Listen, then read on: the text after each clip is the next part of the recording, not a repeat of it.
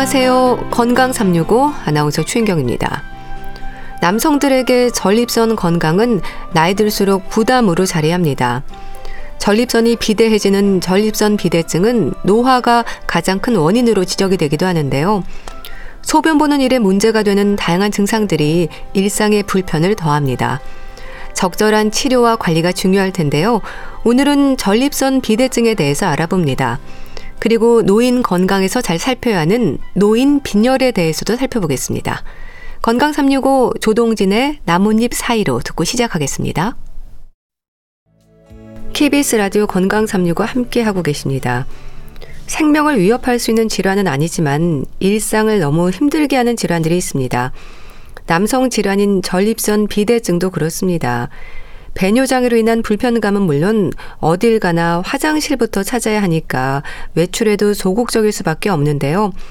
나이 들수록 발병 위험이 높아지는 전립선 비대증. 한양대학교 병원 비뇨의학과 박성열 교수와 함께 합니다. 안녕하세요, 교수님. 네, 안녕하세요. 박성열입니다. 전립선 비대증에 대해서는요, 나이와 비례한다는 말이 있을 정도로 나이와 연관이 깊다고 하던데 그런가요? 네, 사실 전립선 비대증이 가장 대표적인 그 노화랑 관련된 남성 질병이고요. 예. 이 노화로 인해서 남성 호르몬의 불균형이 생기기 때문에 어, 빠르게는 40대부터 시작해서 점점 나이가 들수록 많이 발생한다고 잘 알려져 있습니다. 그럼 고령 사회를 사는 지금 환자는 점점 늘고 있겠네요. 한국이 그 OECD 국가 중에 가장 빨리 고령화 사회로 접어들고 이제 초고령화 사회로 들게 되는데요. 네. 2022년도 그 데이터로 보면 한국 전체 인구 중에 한 65세 이상 고령 인구가 17.5%라고 그랬는데 네. 아마 25년이 되면은 20% 이상, 그러니까 5명당 1명은 65세 이상 고령 인구로 생길 정도로 지금 예측이 되고 있어서 굉장히 이 전립선 비대증 환자도 같이 늘고 있는 것으로 알려져 있습니다. 예. 일단 증상이 주는 불편이 큰 거죠. 예, 사실 이 증상이라는 게 이 소변 보는 거랑 관련이 있거든요. 예. 근데 소변이라는 게 뭐 많게는 하루에 뭐 10번 이상도 보시는 분도 있지만 보통 정상인들도 7, 8번씩 보거든요. 예. 그러니까 이게 소변 볼 때마다 굉장히 이게 불편감이 있기 때문에 일상생활에 주는 불편이 상당합니다. 네. 근데 사실 전립선 비대증뿐 아니라 다른 배뇨 질환들로 인한 증상은 비슷하지 않습니까? 어, 이런 전립선 비대증의 불편감으로 잘 알려진 증상들이 사실 전립선이 없는 여자분들도 호소하시는 경우가 있거든요. 네. 그래서 이 방광이랑 관련된 증상들도 전립선 비대증 증상과 굉장히 비슷합니다. 네. 이 전립선 비대증 증상들이 자세히 보면은 사실 그 요도를 압박해서 생기는 그런 증상들이 있는데요. 예. 이런 증상들은 이제 전립선 비대증에서만 특징적으로 나타나는 증상들이 있습니다. 예. 그러니까 소변을 자주 보게 되고 소변을 봐도 시원하지 않고 잔뇨감도 있고 이런 증상들은 왜 생기는 건가요? 어, 일단 전립선 자체가 요도를 감싸고 있기 때문에 이 전립선이 커지면서 요도를 압박해서 생기는 어떤 그런 오줌발이 약해지는 증상부터 해서 네. 또 전립선 자체의 자극도 있지만 전립선 비대가 오래되면 방광의 변화도 만들거든요. 네. 그래서 이런 변화들이 방광을 자극하게 돼서 소변을 자주 보게 되거나 잠뇨감이 생기거나 이런 되게 다양한 배뇨 증상들이 나타날 수가 있습니다. 네. 그런데 이 전립선 비대증과 비슷한 증상을 보이는 질환들이 많기 때문에 특히 정확한 진단이 중요하겠어요. 어, 사실 증상만으로는 비뇨기과 전문의들도 정확하게 구별하기 어려운 경우가 많기 때문에 네. 이게 과연 전립선에 의해서 생긴 병인지 아니면 방광에 의한 병인지 또는 다른 원인에 의한 병인지 구분하기가 어렵습니다. 증상만으로. 그래서 네. 반드시 전문의의 진찰을 통해서 정확한 진단을 받고 그거에 맞는 적절한 치료를 받는 것이 무엇보다 중요합니다. 네. 그런데 나이 들수록 전립선이 커지는 건 자연스러운 일이지 않나요? 어릴 때와 비교할 때 전립선이 커지는 이유는 뭔가요? 어, 사실 전립선은 어릴 때부터 이제 조금 조금씩 커져서 한 30대가 되면 정상 크기까지 커지게 되는데요. 네. 남자들은 노화가 30대부터 일어난다고 보시면 됩니다. 그래서 이 30대를 전후로 해서 남성 호르몬의 불균형이 일어나게 되는데 네. 이 남성 호르몬이 활성화 남성 호르몬으로 바뀌어 있는 그 과정이 과해지면은 전립선이 이제 자극을 받아서 커지게 되는 거고요. 음. 이런 전립선이 커지는 것은 나이가 들수록 점점 심해지기 때문에 나이가 들수록 점점 흰머리가 늘수록 전립선이 커진다고 생각하시면 됩니다. 예. 그러니까 문제는 정도로 좀 넘어서는 건데 전립선 비대증에 대한 의학적인 설명도 궁금합니다. 어, 전립선이 사실 뭐 그 위치라든지 이런 거 사실 잘 모르시는 경우가 많은데요. 예. 어, 전립선이 그 방광 아래쪽에 있는 걸로 잘 알려져 있거든요. 네. 그래서 저 전립선이 앞에 서 있다는 뜻입니다. 앞전자에다 설립자, 영어로도 프로스테이트라고 하는 게 이제 앞에 서 있다는 얘기인데 예. 사실 전립선의 기능은 정액을 만들어서 저장해서 우리가 이세를 만들기 위한 그런 기능이 있게 되는데요. 예. 여자분들이 폐경을 하면은 이제 생리가 끊어지듯이 남자분들도 나이가 드시면 사실 이세를 만들 필요가 이제 자연 동물에서는 없게 되니까 예. 그때부터 전립선이 점점 이제 균형을 잃어가면서 커진다고 이렇게 생각하시면 됩니다. 예. 그 전립선의 위치가 방광 아래쪽인 만큼 위치상 전립선이 비대해질수록 방광으로 내려가는 소변기를 압박하는 거네요. 예, 이 전립선이라는 게 어떻게 보면 이렇게 딱 그 요도에 딱 절단돼서 있는 게 아니라 요도를 마치 도너처럼 이렇게 감싸고 있거든요. 아, 그러니까 이게 소변 내려가는 길을 도너처럼 감싼 전립선이 커지면서 요도를 직접 압박하니까 오줌발이 약해지는 게 이제 가장 첫 번째 증상으로 나타나게 되는 거죠. 예.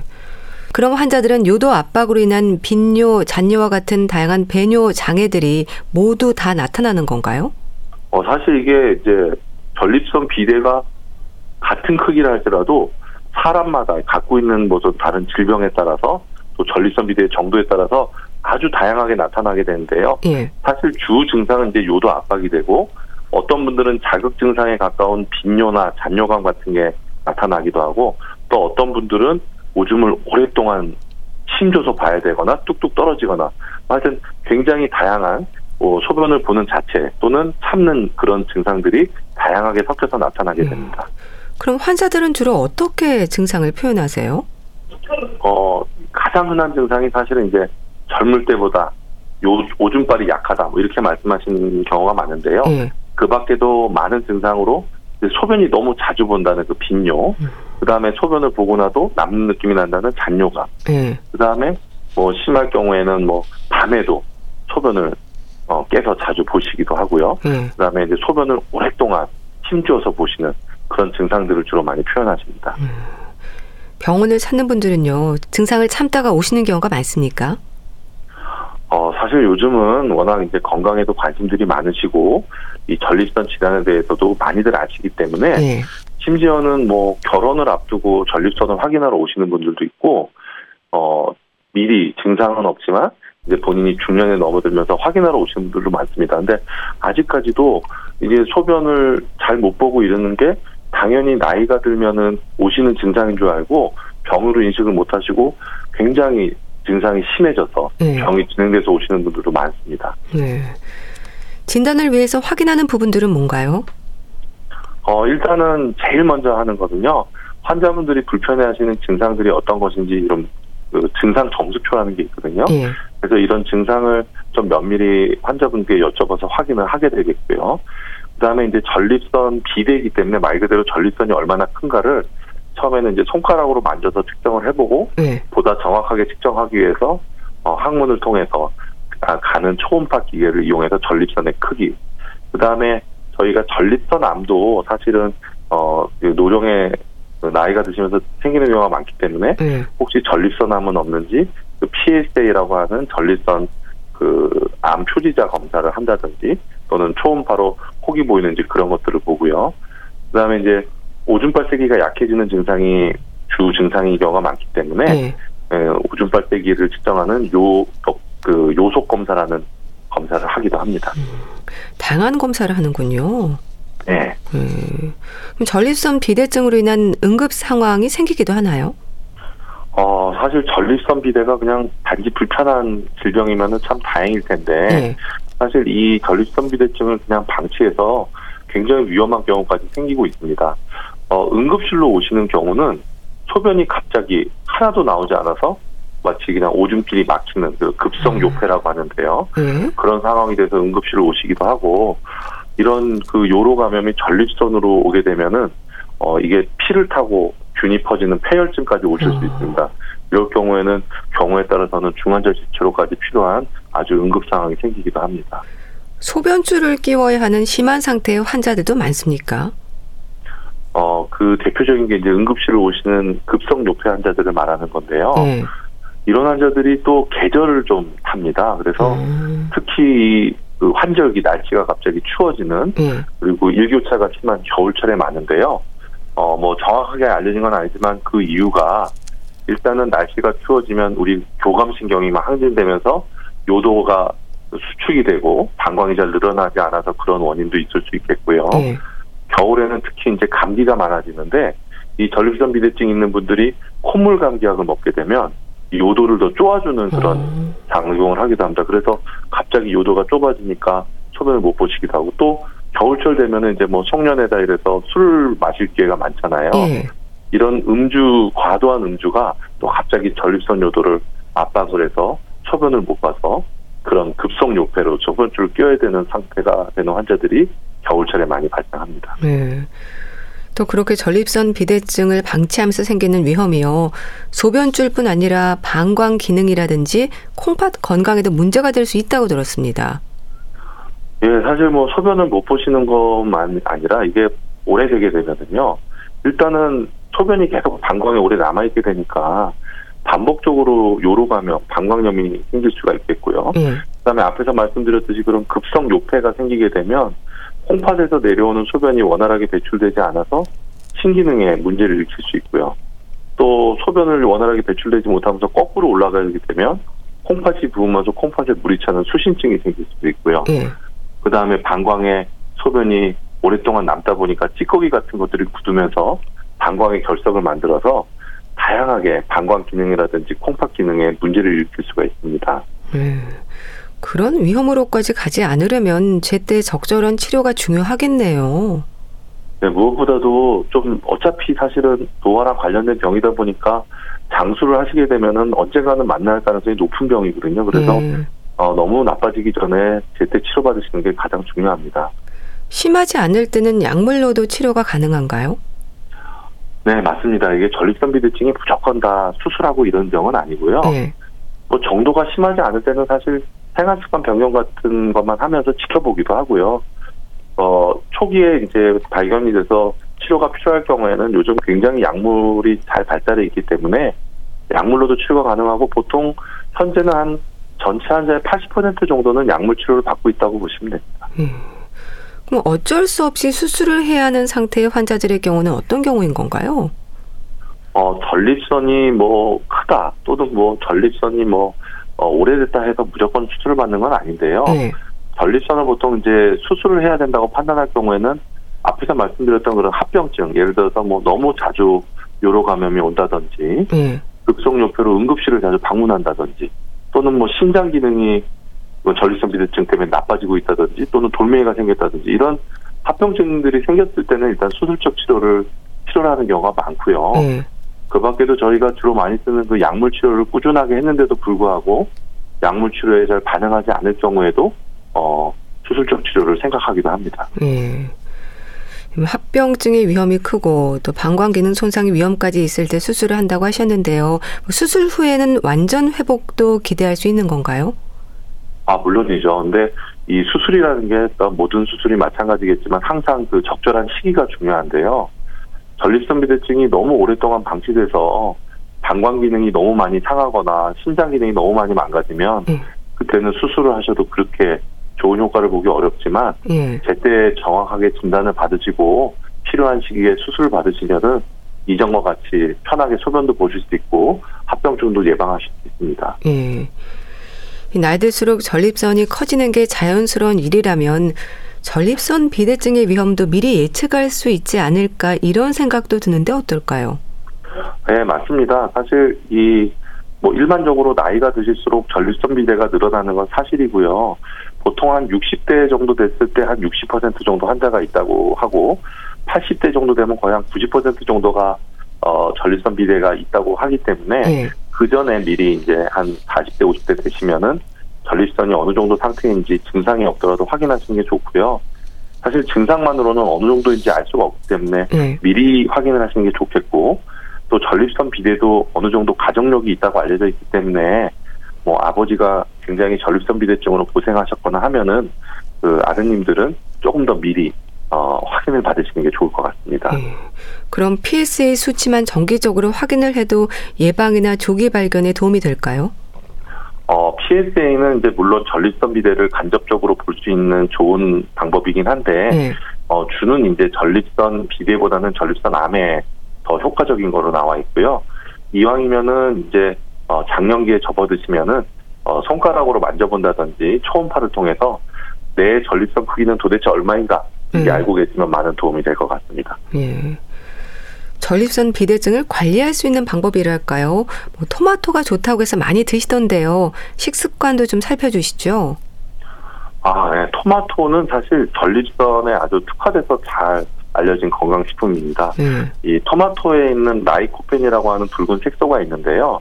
이 라이코펜은 전립선 비대증뿐만 아니라 전립선암, 전반적인 전립선 건강에 아주 도움이 된다고 알려져 있고요.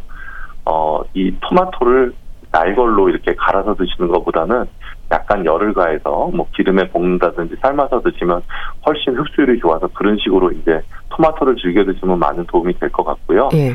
그 밖에도 전립선을 증상을 완화시키기 위한 생활 습관으로는 이제 잘 알려진 알코올과 카페인이 증상을 악화시키는 경우가 많기 때문에 섭취를 줄여주시는 게 좋겠고 일반적으로 그 저지방 고섬유질 음식을 섭취하시는 것이 전립선 비대증 증, 그 진행에 좀 어, 예방 효과가 있기 때문에 어, 도움이 될 겁니다. 그리고 약간의 이제 모든 질병이 마찬가지지만 예. 과체중이 있는 경우에는 체중을 좀 감량하시고 적절한 운동을 하시는 것도 도움이 됩니다. 예.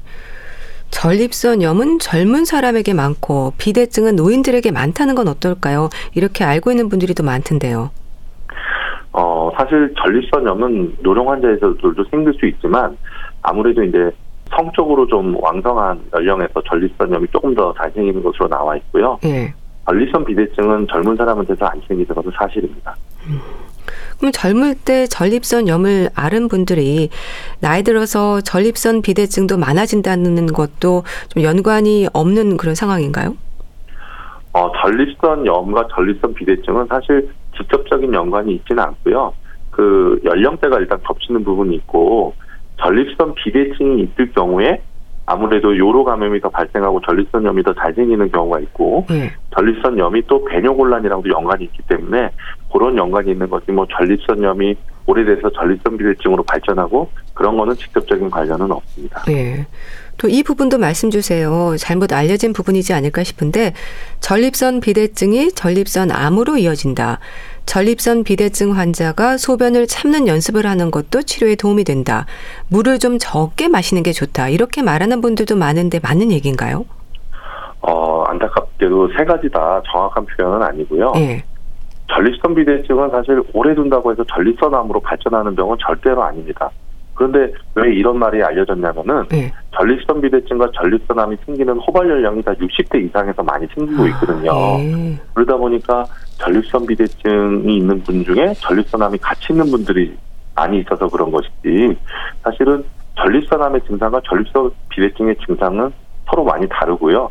전립선암은 대부분 증상도 없기 때문에 이 전립선 비대증을 오래 둔다고 해서 암으로 발전하지는 않습니다. 네. 두 번째로 이제 소변을 참는 연습을 하는 것도 치료에 도움이 된다는데 이거는 아마 세모 정도 될 것 같은데요. 네. 너무 소변을 자주 보시는 분들이 소변 보신 지 10분도 안 돼서 또 소변을 마려워하고 그럴 경우에 한두 번씩 참아보는 연습을 하라는 거는 맞지만 우리나라에서는 사실 환자분들이 나는 하루에 소변을 두 번밖에 안 본다고 막 자랑스럽게 얘기를 하시는 경우가 있는데 음. 이 소변이라는 것은 노폐물이라서 적정한 시기에 잘 배출되는 것도 중요하거든요. 음.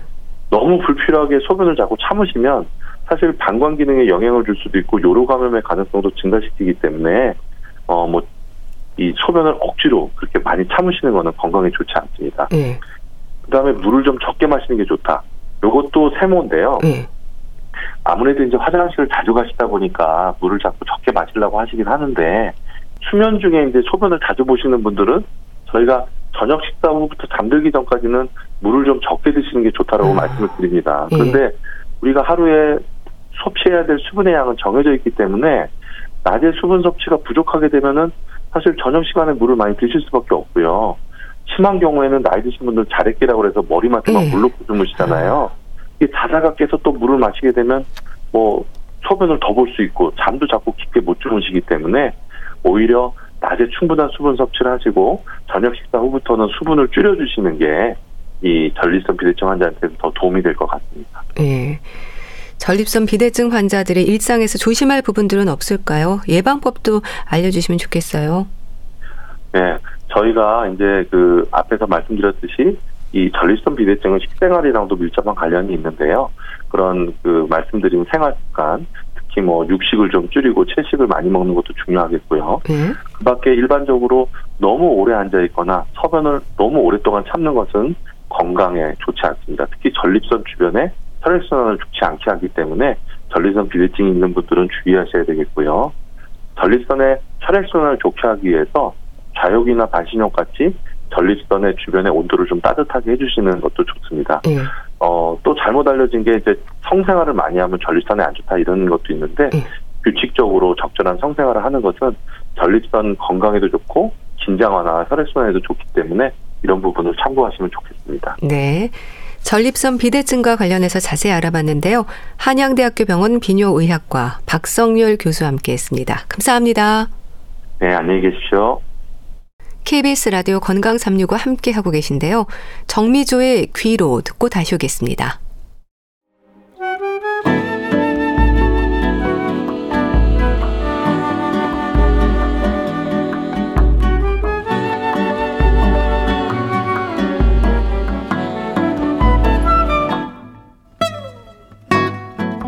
건강한 하루의 시작. KBS 라디오 건강 365. 최윤경 아나운서의 진행입니다. KBS 라디오 건강 365 함께 하고 계십니다. 빈혈은 누구에게나 생길 수 있죠. 노인들에게도 빈혈 위험은 있습니다. 하지만 나이 탓으로 생각해서 견디는 분들도 많은데요. 노화가 아닌 다른 질환을 알리는 신호일 수도 있어서 잘 살펴야 한다는 지적입니다. 노인 빈혈의 위험, 대한의사협회 백현옥 부회장과 함께합니다. 안녕하세요. 네, 안녕하십니까. 빈혈은 적혈구가 부족한 상태인 거죠? 맞습니다. 왜 단어 그 자체 빈혈은 피가 부족하다는 뜻인데요. 예. 이게 이제 혈액의 절대적인 양이 부족한 게 아니고 혈액 중에 혈색소 혹은 적혈구의 양이 정상 이하로 감소된 상태. 그것이 바로 빈혈입니다. 예. 빈혈의 기준이 뭔가요? 방금 말씀했듯이 혈색소나 적혈구 양으로 말씀드렸는데요. 네. 보통은 이제 혈색소가 헤모글로빈이 말하기가 쉬워서 혈색소로 얘기합니다. 이 혈색소 헤모글로빈 수치가 남성은 13g 그램 per 데시리터, 여성은 12 이하일 경우에 빈혈로 우리가 정의를 하고 있습니다. 네. 일단 빈혈이라고 하면요 어지럼증을 떠올리는데요. 어지럼증도 증상일 수 있는 건가요? 가능하긴 합니다. 네. 어, 궤양에서 출혈이 있다거나 어디 다쳐서 과다 출혈이 있거나 갑자기 피가 뭐 용혈이 된다는 등 급성으로 피가 부족한 경우는 물론 어지럼증을 동반하거나 예. 혈압 떨어지거나 실신을 할 수도 있으니까요. 증상 중에 하나이기는 합니다. 예. 그럼 빈혈의 또 다른 증상은 어떨까요? 숨찬 증상을 느끼는 분들도 있던데요. 네, 방금 말씀드린 거는 왜 급성 출혈 같은 경우에 나오는 것이 어지럼증이라고 말씀을 드렸고요. 예.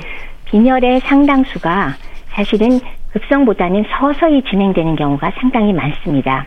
그래서 이럴 경우는 빈혈 정도가 아주 심하더라도 나오는 증상이 어지럽다기보다는 오히려 숨이 차고 피로감을 호소하게 되는데요.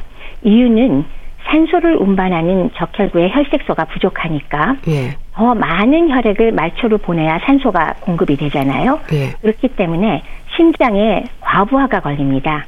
따라서 조금만 움직여도 숨이 차고 가슴이 뛰면서 심각하게는 심부전증까지 진행할 수가 있게 되는 거죠. 예. 빈혈의 원인은 뭘까요? 특히 노인들에게 생길 수 있는 빈혈의 위험도 다양합니까? 빈혈의 원인을 일단 꼽아라 그러면 이제 몇 가지가 있죠. 첫 번째는 재료가 부족해서 어, 혈구를 못 만드는 경우, 즉 영양소가 부족한 경우가 되겠고요. 예. 가장 흔한 것은 철분 부족 빈혈이 여기에 속하는 거죠. 예. 물론 그거 외에도 엽산이나 비타민 B12 같은 것도 이유가 될 수 있고요. 그다음에 두 번째는 이제 열심히 만든 적혈구는 충분히 있는데 용혈성 빈혈이라고 적혈구 수명이 다 되기도 전에 적혈구가 마구 파괴가 되면 예. 역시 피가 부족하게 될 겁니다. 예. 따라서 뭐 용혈 발생 장소에 따라서 간이나 비장에서 생길 수도 있고 혈관 내에서도 생길 수도 있고 선천적도 있고 다양한 원인은 있습니다. 예. 세 번째는 아예 못 만드는 겁니다. 예. 대생 불량성 빈혈이라고 부르죠. 즉 골수 안에서 줄기세포에서 적혈구를 제대로 만들어내지 못하기 때문에 발생하는 경우가 되겠고 예. 역시 선천적인 것도 있지만 뭐 방사선에 쪼였대거나 벤젠 같은 데 노출됐거나 자가 면역 질환 등에 의해서 나올 수가 있고 마지막으로 만성 질환의 빈혈이 있기 때문에 나오는 즉 만성 염증 때문에 나타나는 빈혈이 있는데요. 네. 류마티스 질환이라든지 감염증, 전신 염증 질환이 원인이 됩니다. 그럼 노인은 뭐가 제일 흔하냐? 네.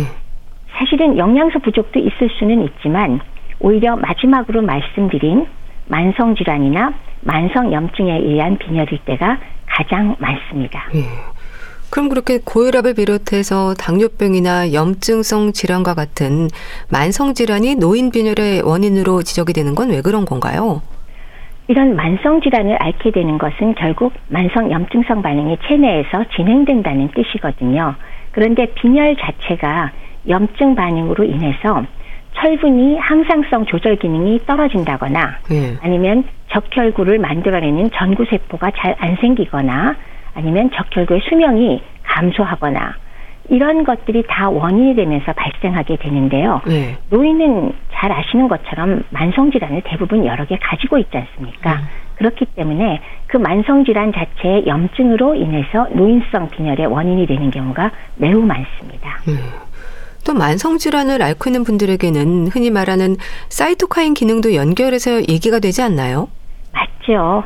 우리 맨날 만성 염증 얘기할 때 말씀드렸던 네. 염증성 사이토카인 그리고 그다음에 또 하나는 면역계인 세막 내피계라고 하나요? 우리 RES라고 부르는데 레티큘러 엔도셀리아 시스템 그쪽 세포가 앞서 말씀드린 철분 유지 기능이라든지 적혈구를 만들어내거나 아니면 생존 기간과 관계가 있고 또 적혈구를 생성하는데 자극하는 호르몬 에리스로포에틴이라 그러죠. 네. 그 호르몬의 작용의 변화들을 유발하게 되기 때문에 그래서 빈혈이 생긴다라고 말씀을 드리겠습니다. 예. 조혈기관의 문제가 노인 빈혈로 이어질 수 있는 거네요. 그렇죠. 피를 만들어내는 기관의 문제가 그 피를 만드는 공장에서 문제가 된 조혈기관이 문제가 되는 거고요. 예. 결국 만성 질환은 이러한 조혈기관의 기능을 떨어뜨려서 빈혈을 유발한다라고 말씀드릴 수가 있겠네요. 예.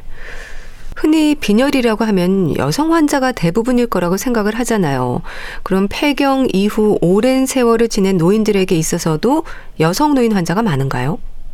여성 환자가 대부분일 거라고 생각하는 건 결국 청장년이 되겠죠.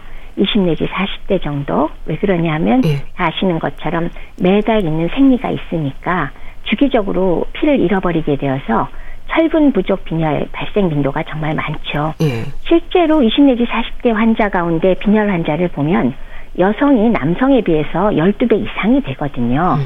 근데 과연 폐경 이유도 그럴까 하는 것이 지금 말씀 주신 건데요.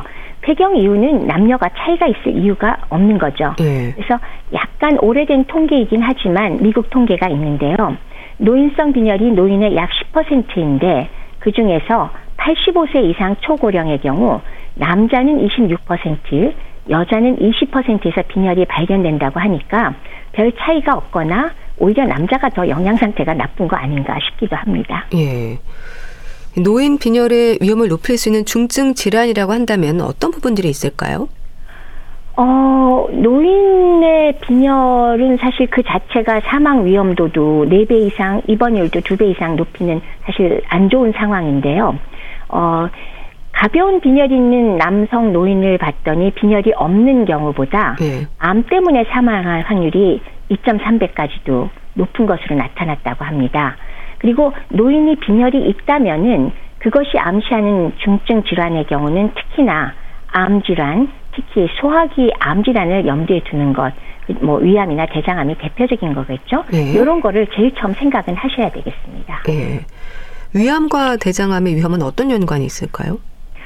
어, 위암, 대장암 같이 위장관에 생기는 암은 어, 기본적으로 점막에 그 궤양 같은 거, 그러니까 점막이 떨어져 나가면서 궤양이 생기고 그게 혈관을 건드려서 출혈을 유발하니까 빈혈이 생길 가능성이 굉장히 높죠. 근데 물론 암 자체가 또 영양소나 여러 가지 문제가 있어서 빈혈을 유발하기도 합니다. 그렇기 때문에 빈혈 진단 후에 추가 혈액 검사를 해서 철분이 부족하다. 그럴 때는 반드시 의사 선생님과 상의하셔서 네. 위나 대장 내시경 검사를 통해서 암 같은 질환이 있는지를 확인해 봐야 되겠습니다. 네. 또 노인들에게는 체중 감소의 위험도 잘 살펴야 하지 않나요? 빈혈, 노쇠, 영양 결핍의 문제가 체중 감소로도 이어지잖아요. 아주 중요한 문제죠. 네. 그래서 우리나라 국민건강 영양조사를 분석한 결과를 하나 보겠는데요. 65세 이상 노인의 빈혈이 있을 확률은 15% 정도에 달합니다. 특히나 나이가 많아질수록 빈혈 위험도가 올라가서 80세 이상 노인과 75 내지 79세 노인의 빈혈 위험은 어, 정작 같은 노인이지만 65에서 69세 노인보다 각각 2배, 3.4배 이렇게 많았다고 하죠. 예. 그리고 체중 감소는 노인이 최근 1년간 의도하지 않은 체중 감소가 3kg 이상일 때 우리가 노쇠라고 분류를 했을 경우에 노쇠한 노인이 빈혈을 앓을 위험이 건강한 노인의 거의 두 배 가까이가 됐습니다. 네. 그리고 그러면 지금은 체중 떨어진 거를 노쇠라고 분류를 했는데 어, 체중이 많이 나가는 비만 노인은 어떠냐? 빈혈 위험도가 정상 체중 노인의 오히려 절반 수준이었으니까 네. 이런 문제로 살펴보면 체중이 좀 더 많이 나가는 것이 노인들한테는 건강에 득이 훨씬 된다는 결론을 얻을 수가 있겠습니다. 예. 또 체중이 줄어드는 것과 함께 악력도 지적이 되던데요. 그럼 어느 정도의 감소면 위험 신호로 볼 수 있을까요?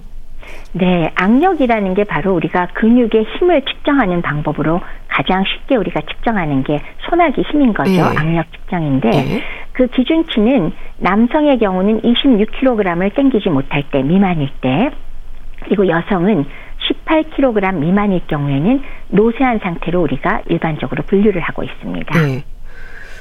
자, 그리고 저체중 노인들의 빈혈 위험에 대한 연구들도 있던데요. 비만도 문제지만 저체중의 위험도 높은가 보죠? 맞습니다. 특히나 노인의 경우는 사실 비만보다는 오히려 저체중이 문제가 더 많이 아, 된다라고 할수 예. 있는데요. 어, 이, 어, 일상, 그러니까 왜, 빈혈 자체가 사실 일상생활에 숨도 차고, 어, 좀 질을 떨어뜨리죠, 삶의 질을. 근데 이 빈혈 자체가 체중이 떨어져 있으면서 운동 부족을 함께 갖고 있는 예. 그런 어른들에게서 어, 빈혈 발병 위험이 높다. 요거는 이제 일본에서 연구한 결과인데요.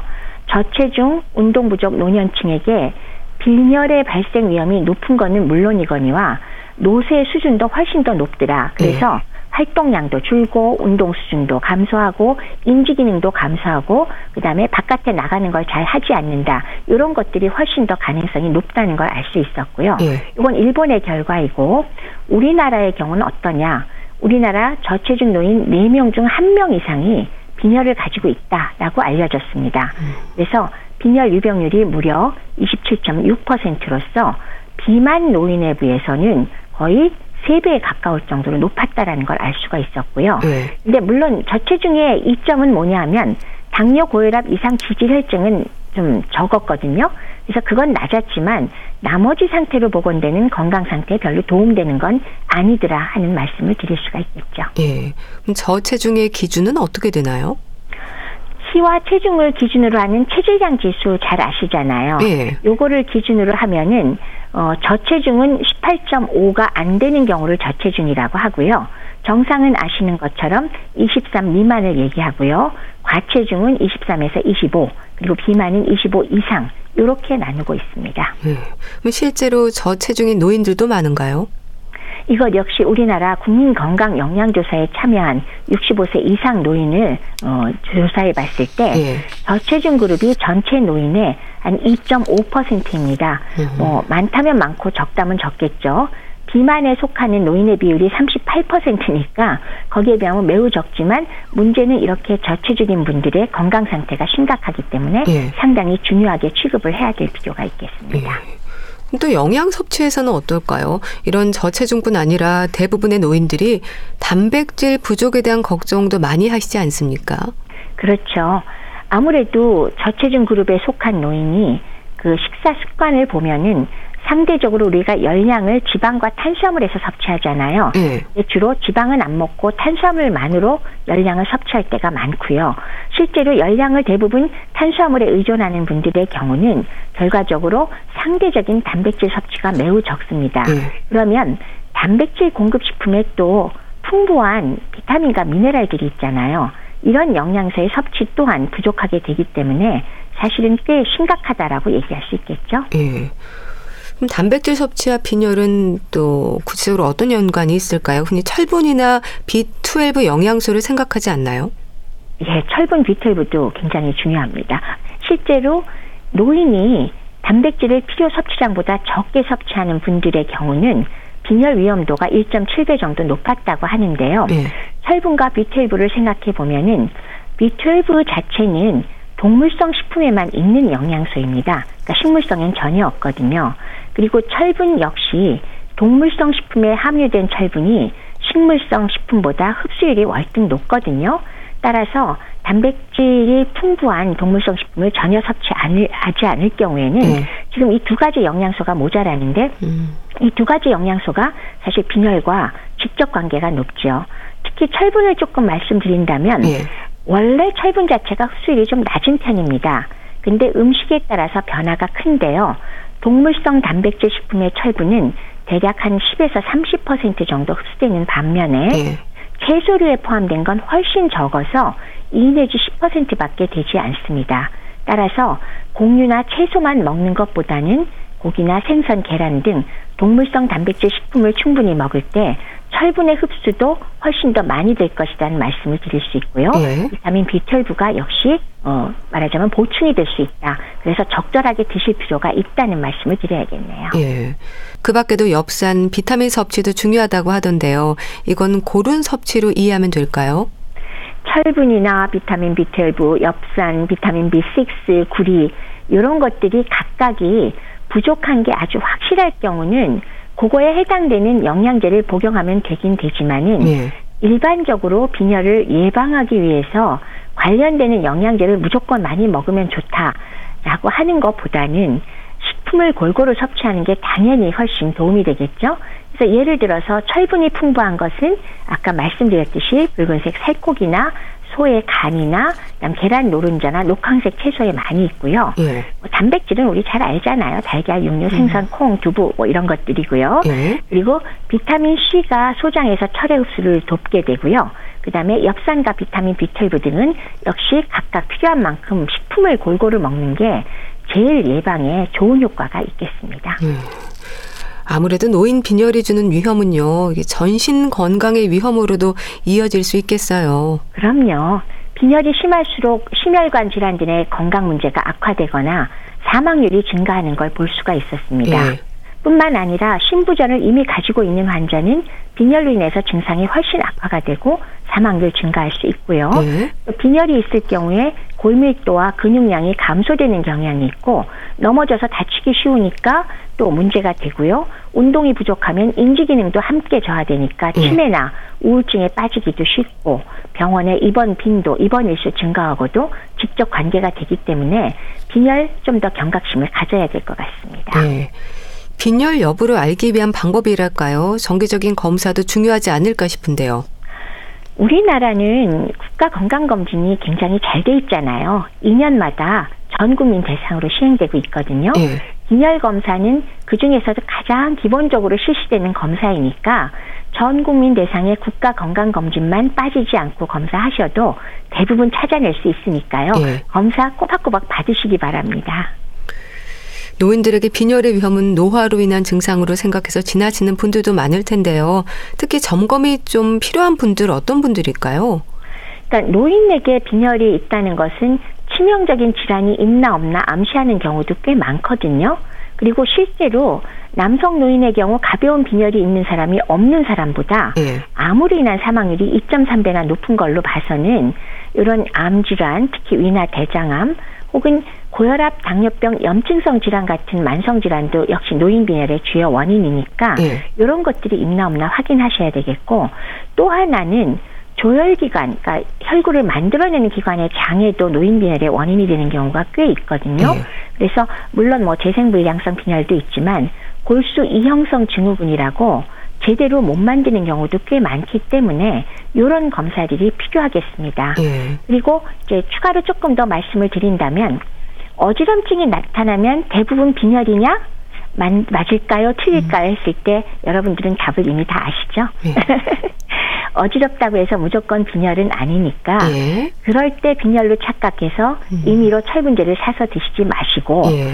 실제 철분 결핍성 빈혈이 아닐 때 철분을 많이 먹으면 문제가 된다고 말씀드렸지 않습니까? 네. 그래서 그 자체의 문제들 그러니까 산화 스트레스를 증가시켜 염증 유발을 악화시키거나 철분 과잉 섭취로 인한 위장 장애 등의 문제가 있을 수 있으니까요.